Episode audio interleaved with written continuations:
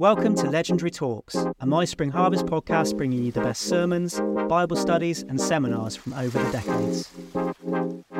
Today, we're hearing from Danielle Strickland as she shares on the life of Jesus as the prototype of new humanity. Back at Spring Harvest 2023. Hey, I have been longing my whole life to be able to be in more than one place at the same time and I feel like I'm just like living a dream here. So uh, it's exciting. Jesus is alive.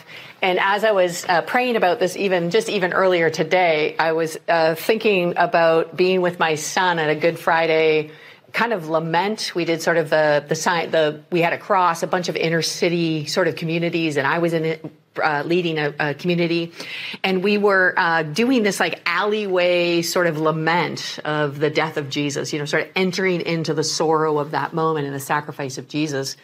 My sons, Moses was about two, and Judah was about five, maybe four or five.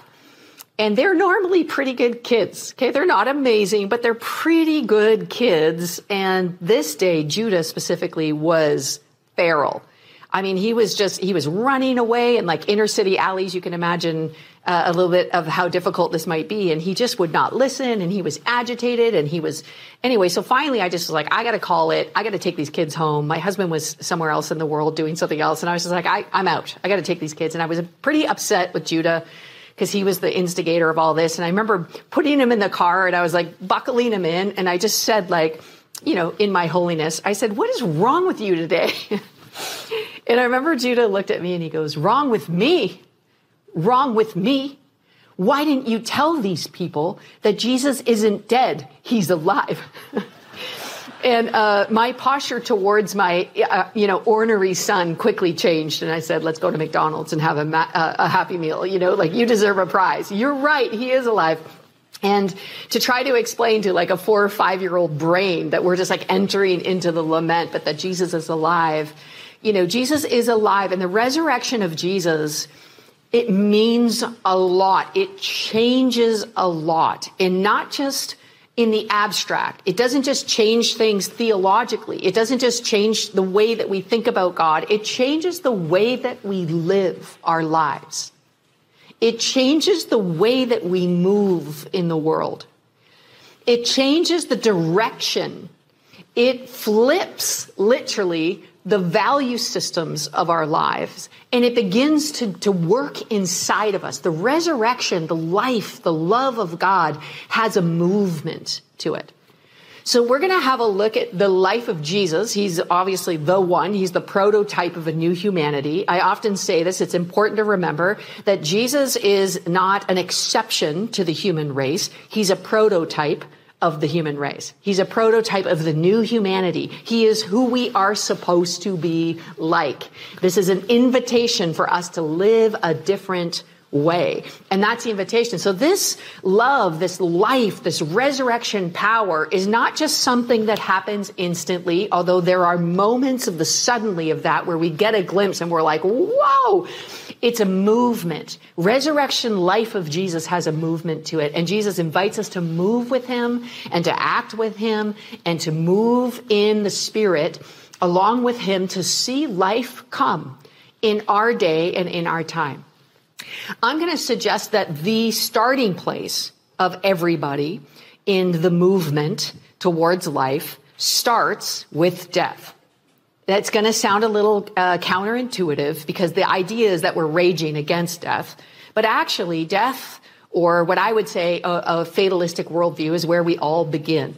Represented by this guy, the best, I think, the Marvel a villain of epic proportions.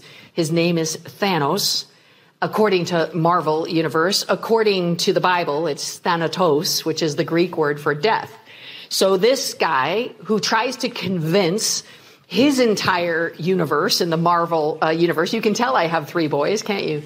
uh, in the Marvel universe that death is inevitable and that death has the final word and that literally all Thanos has to do is snap his fingers and he can cause havoc and he can bring death and everything is lost and there's no sense in fighting it and there's no sense in fighting against it because it's already certain and there's nothing you can do to stop it. That's the spirit of Thanos. That is death. That is what I would say is a fatalistic worldview, which I believe in our day and in our time is the chief enemy of our globe. Not the fact that death exists, but the worldview of death. The fatalistic worldview that would try to convince us that it's too late and it's too hard and we should just give up and give in to the inevitability of death. That is one of the greatest tricks and lies of the enemy that Jesus has come to destroy. And there is a way out of that worldview. And uh, let's have a look at the scriptures to help us along our way. So we're going to look at the Gospel of Matthew. I know you guys have been deep diving this, so I appreciate that. So you've got a little bit of, you've got all the context that you need. But we're going to read this uh, through. This is a, a snapshot in the life of Jesus. This is how Jesus works. And this is the way of Jesus. And then, of course, the way of Jesus is always the invitation to us as well to follow in that way. So let's read it together. This is Matthew chapter 9. This is in the middle of Jesus' speech. He gets interrupted. How rude. While he was saying this, a synagogue leader came and knelt before him.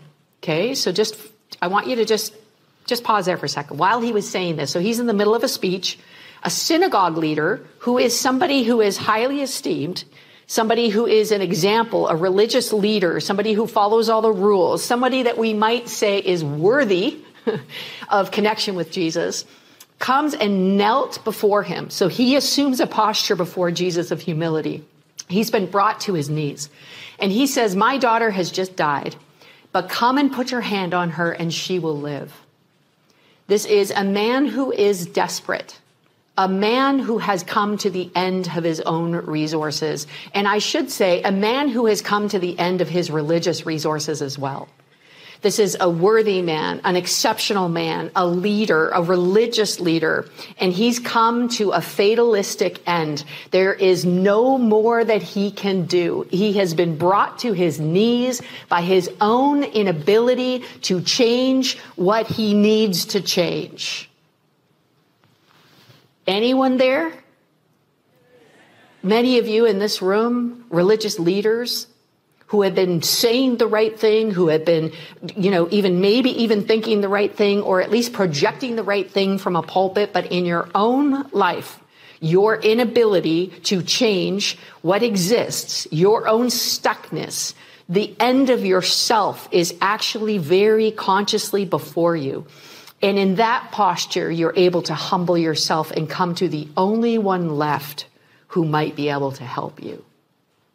That's a beautiful place to get, by the way. So for those of you who are religious leaders who are stuck in that cycle of like shame and self-loathing because you shouldn't be here, this is the place everyone begins. Welcome.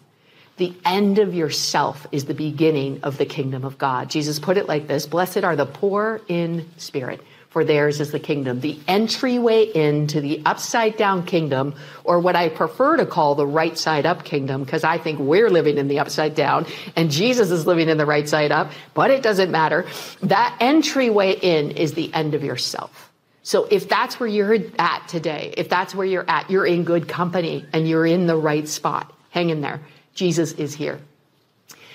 Jesus got up Yay! And went with him. Jesus got up and went with him, and so did his disciples. Okay, we're going to come back to that in a second.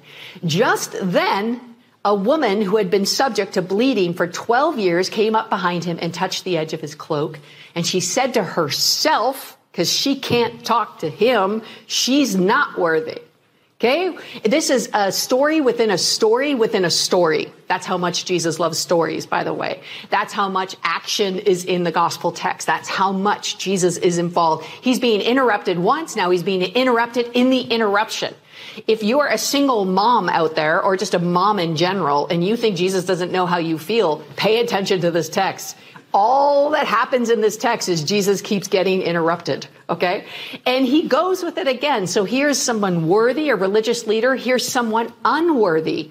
Not only is she unworthy, uh, in a sense of her own unworthiness. She already feels unworthy. She's been told she's unworthy because she's been told she's unclean.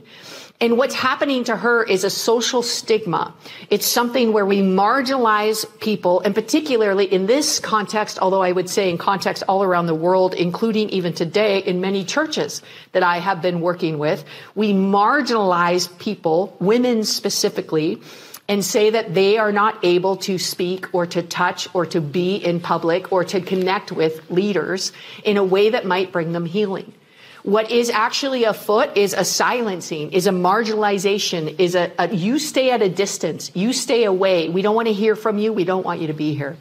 But this woman managed to summon the courage, which no doubt is connected to her own desperation, to actually get to a public place and to touch the cloak of Jesus. Because she said to herself, if only I can touch his cloak, I will be healed.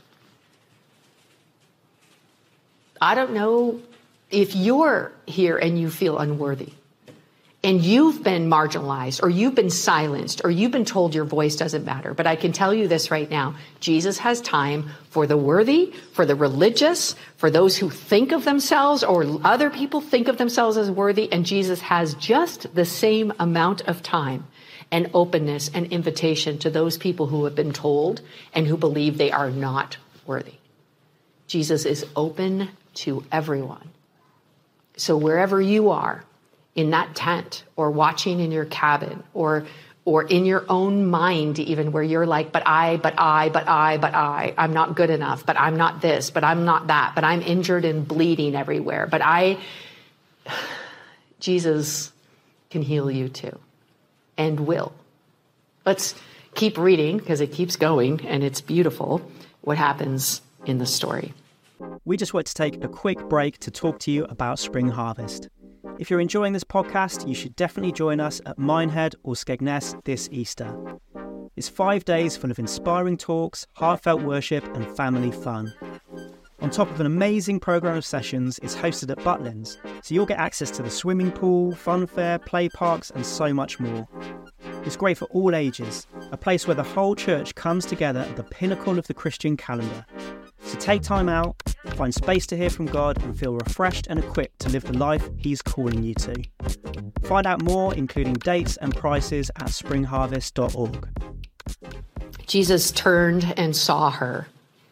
Take heart, my daughter. He said, Your faith has healed you. I, I want you to just take heart, daughter. Your faith, your faith has healed you. And the woman was healed at that moment.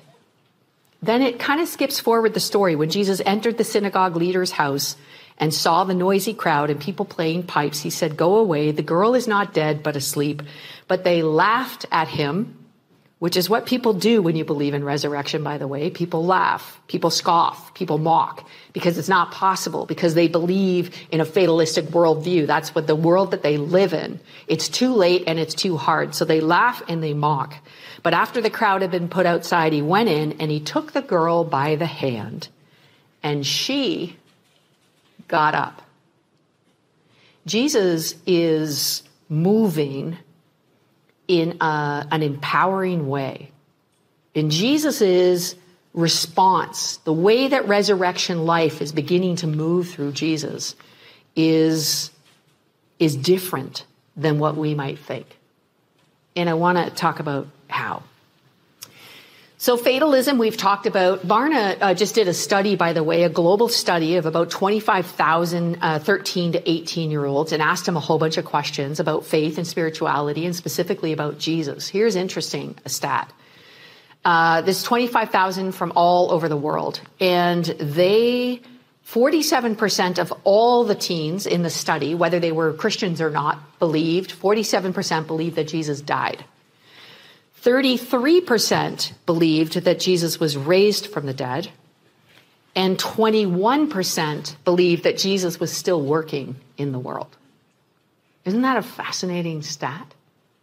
and also kind of sad. 47% believe that he died. 33% believe that he was raised to life. 21% believe that he's still actively moving in the world today. It would be easy of me as an older Christian leader to say, oh, what terrible faith or what a terrible trajectory or say like, oh, this is horrible.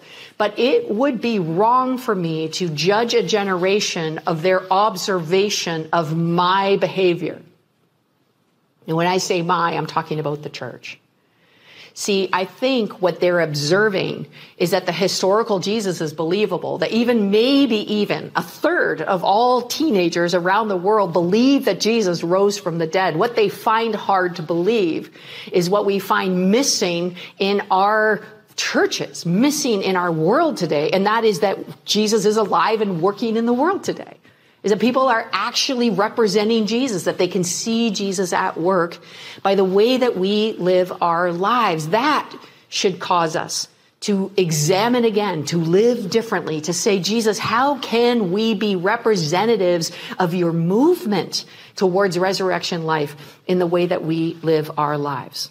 I'm going to show you this little chart that I created. I believe that there is a way that resurrection happens. There's a movement towards the ultimate fulfillment of resurrection life, which is love personified, which is life breaking through death. And I believe that the way that we do this is as important as doing it uh, itself. The way that Jesus does what he does, the way that Jesus raises people, the way that Jesus heals people, the way that we get invited to do the same matters. Not just so much we should do it, but the way we do it matters. I would say that out of a fatalistic worldview, the invitation is towards a sympathetic worldview. That's the first awakening in how resurrection works its way out in our life. The movement of love in our life awakens our hearts to feel. Now, the problem with the sympathetic worldview, of course, is that it's just the beginning. It's not the end.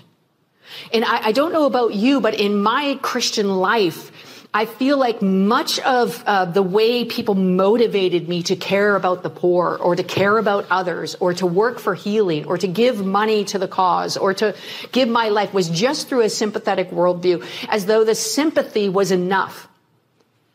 And what happens is sympathy is not enough. But I want to say this because I don't want to critique sympathetic worldview because it is an awakening. The fact that you can feel, the fact that you feel sorrow, godly sorrow leads to repentance that leads to salvation, which leaves no regrets. That's how Paul put it. This is the beginning of a journey towards life. A sympathetic worldview is a way of getting out of the grip of a fatalistic worldview, of feeling nothing at all, of deadening to the cause, to the pain and the suffering in the world. But a sympathetic worldview is just the beginning of the way life works. It's just the beginning. But I also want to say that it's a necessary beginning to the way that love works, to the way that resurrection life works in the world. And without it, we can end up doing things, but if we're not awakened in our heart, if we don't feel if we don't actually have passion towards, if we, if our hearts are not open and broken by the things that break the heart of God, often what we do ends up being harmful instead of helpful. A sympathetic worldview is is um, not enough. You've seen this in the states right now with all the shootings, the mass shootings that are happening. You remember people are saying thoughts and prayers, and then there's a whole movement now of young people, particularly saying thoughts and prayers are not enough. Now, we know that prayer is one of the most powerful things we can do, and I'm never going to discourage anyone from praying and thinking about things and feeling bad about things. But I do want to say they're right. Thoughts and prayers are not enough. They're the beginning, but they're not the end. That awakening in our hearts, that feeling of pain, that, that, that invitation to feel is actually a beautiful way of knowing that you are moving towards resurrection life. Sometimes it's the only way to know that you're still living and that God is at work within you is that you're still feeling. Now, one of the greatest invitations that we're also suffering in this season is to numb what we feel. The numbing of what we feel is that gravitational t- pull towards uh, fatalism. And I believe that that invitation to numb what we feel drags us into fatalism, and because it's easier to live in fatalism than it is to live in sympathy. But it's only easier to live in fatalism than it is to live in sympathy if sympathy is where you're going to stay. And uh, the invitation that Jesus gives us is not just to feel for, but to keep on moving along that movement of life. I wanted to say this that uh, one of the things I've I've learned a lot in my own uh, movements with Jesus and the invitation Jesus has given me to partner with Him in places of deep pain and places of deep sorrow and places of deep suffering is that actually I have got to allow myself to feel. I cannot just turn it off and then just do good work without feeling the pain because there's something about the feeling of pain that helps me enter into the way of God and the way of Jesus. One of the great examples of Jesus, of course, is the way that he felt. He feels things. He's fully alive. All through the scriptures, he's weeping, he's joyful, he's angry. He's the core emotions of Jesus are alive and well and expressed and felt. He is being moved on a regular basis. So this idea of actually feeling, I don't know about you, but I spent most of my Christian life being told I couldn't trust my feelings and actually being taught to shut them down.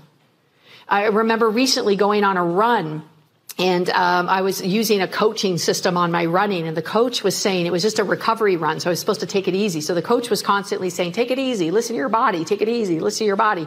When you're running, you should be having a conversation. Your body should be having a conversation with your mind, and your mind should be having a conversation with your body, where you're both listening to each other, so that you're becoming better. And I just remember going, "What?" I have never listened to my, I've like not listened to my body. I've been told and I've been taught and I have practiced shutting it down.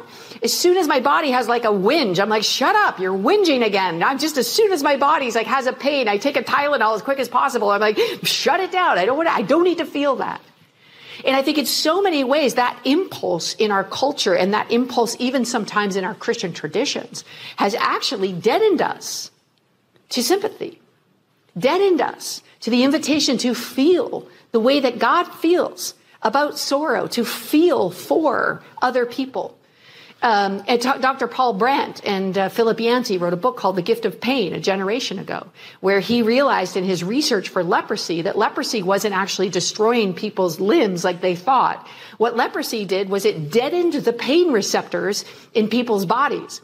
And if people can't feel pain, they actually end up injuring themselves. So it was the leprosy patients themselves that were injuring themselves, but they didn't know it because they couldn't feel it. And if that isn't a cultural observation of what numbing pain and pushing down feelings and refusing to allow our hearts to open to the pain of the world does, I don't know what else is. But we can't stay there. But that's where we start. And the reason I want to say that is because so many of us are scared to move into a sympathetic worldview because we're scared of feeling.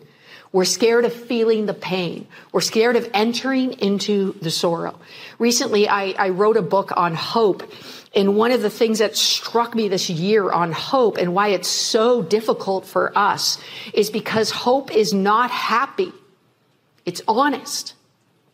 It's honest before it's happy. It's a, there's a reason why, you know, a, a, a, third of the Bible is just lament and honest sorrow about the conditions of people or the temple or the, the people of God or the conditions of the world. And it's true in our lives too. We do not have to be afraid to feel, but we don't have to stay there. Jesus goes with the people, makes room for the people because he has already moved into a sympathetic. He feels for us. The scripture says it was for the joy set before him that Jesus endured the cross. The scripture tells us that it was because God so loved the world that he came. It wasn't out of some stoic obedience. He was fully passionate. We call the events of the last week the passion of Jesus because Jesus opened his heart to feel the sorrow of the world. It is okay to feel and it's an invitation to life, but it's not enough to stay there. Jesus invites us to go with and move into an empathetic worldview. An empathetic worldview is not just feeling bad for, it's going with, it's connection. It's the connection with the people that we're called to serve. It is actually doing it with the people. This is where we see Jesus' example of that scripture that we just taught is so profound in this space because Jesus takes people by the hand and it says the girl got up, not Jesus. And, and, Jesus to the woman, the woman reaches out and power goes out of Jesus, but Jesus says, You are the one responsible for your healing. Jesus has entered in fully in an empathetic worldview. He just does not stand at a distance and feel bad. He enters in and makes a genuine connection with the people that is empowering, that is life giving, that is person to person, that is see you in the eye. You just heard it at Skegness anyway, where Leon said, He's the lifter of your head. He's looking at you. He's calling you daughter and son. He is with you in this. He is not just helping you from a distance, He's helping you right up close. He's present. One of my favorite uh, stories in this regard is my friend Patricia, who was just stuck in so much oppression in her life. She said it was horrific, a very bad season, and she had this dream that would change her life a dream about Jesus. She said that in the dream, she was in this pit. It was a big, big pit in the ground and it was filled with sewage. She said human sewage. She didn't say it like that. I'm being as kind as I can to you. And uh, she said it was filled up to her like, like chest with human waste and, and, and much of it was hers. And she was chained to this pit. And she said she looked up to the top of this pit and she could see some friends from church. She, she'd been estranged from church for a long time. But she saw some friends from church there and the friends were praying, Oh God, please get her out of the pit. Like, Oh God. And then every now and then they would say, Oh, if you could only get out of that pit. And they were kind of sorry. They were they were at least feeling, but they were. And then her parents appeared, and her parents were like, if you could just get out of the pit, like we have so many resources for you up here. Like just, you know. And then she said, then she saw Jesus, and she thought, oh, for Pete's sake, like when's it going to stop? You know, she's like, this is a nightmare. She sees Jesus, and Jesus is all like Sunday school Jesus in a white gown. And she said, then to her utter horror, she watched Jesus turn around and lower himself into the pit. She said she, she remembers it so viscerally because Jesus' white robe began to be covered in human excrement. And, and, and she's just like, oh, great. In the dream, she said, oh, great. Now we're both in a pit. Thanks a lot. And Jesus turns around and looks at her in the pit and he's got this big smile on his face. And she said, what's, what is, so, why are you smiling? And Jesus says, well, we're both in a pit, but I know the way out.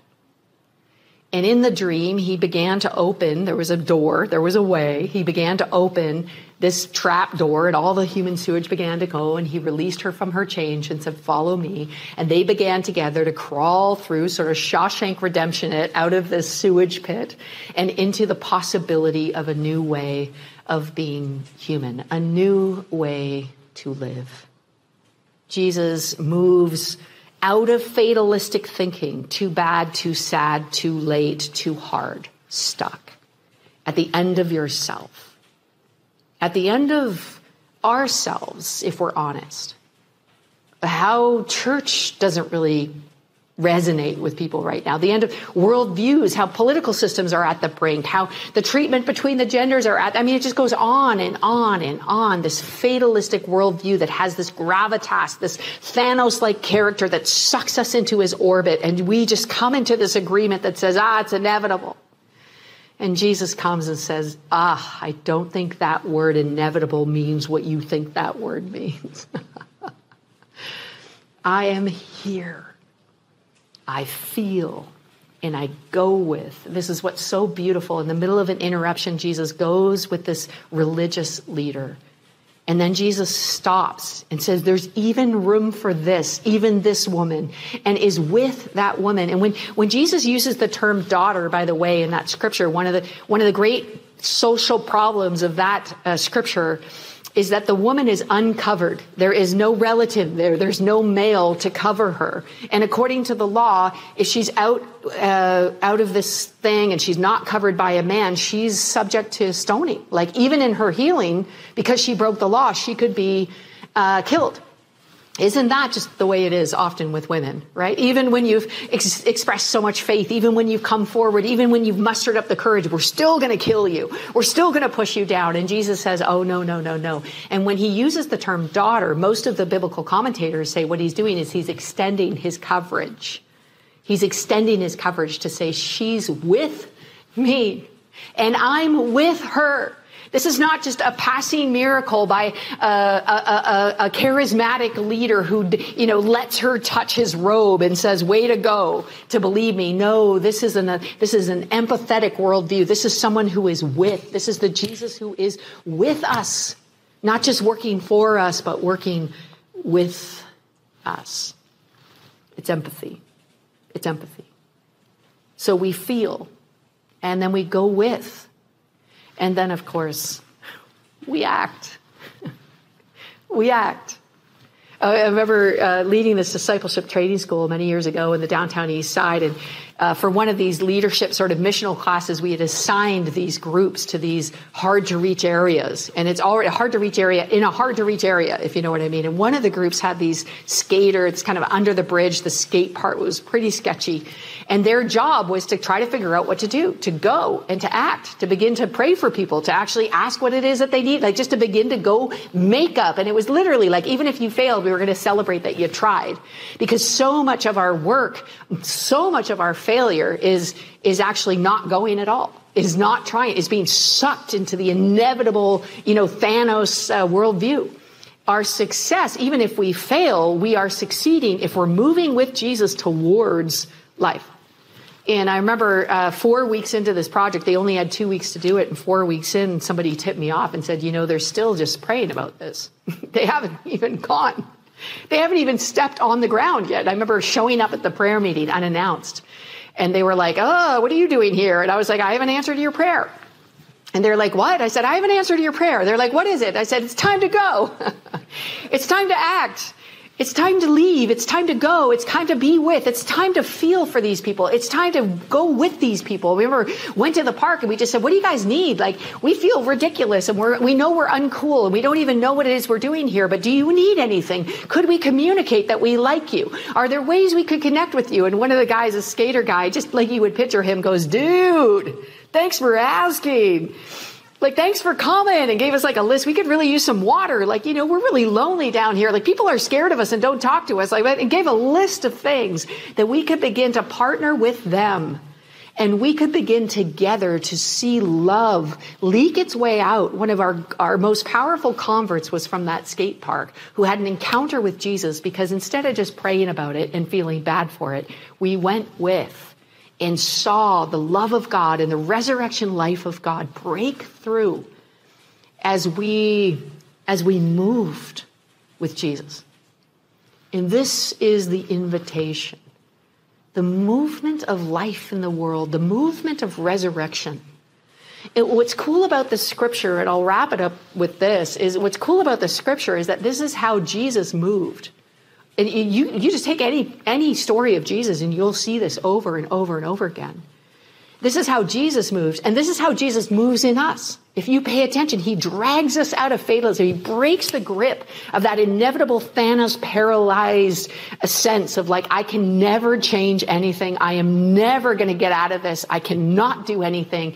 And he feels and he begins to awaken us to feel. And then he moves with us and we begin to sense his presence in us. And then boom, love breaks through in our lives, in our minds, in our relationships, in our bodies and we begin to touch this resurrection life, this, this right side up living, this, this potential of Jesus at work inside of us. And then what Jesus does in Matthew 10, this just this next chapter, is he commissions his disciples to go do the same thing. And this is where we begin to start changing that stat with that next generation. This is where we begin to say, hey, God is alive and working in this world. And here's how you're going to know it. I'm refusing to allow a fatalistic worldview to govern my church, to govern my mind, to govern my behavior, to govern my relationship. I am going to feel, I am going to go with, I am going to act in the power of the resurrection working in you and working through you to bring the best possible news to a world who's been told that death is where they end. And that is an invitation for every single one of us today. Thanks for listening to this episode of Legendary Talks. If you enjoyed it, make sure you hit subscribe wherever you get your podcasts and visit springharvest.org to find out more. We'd love to see you at Spring Harvest 2024.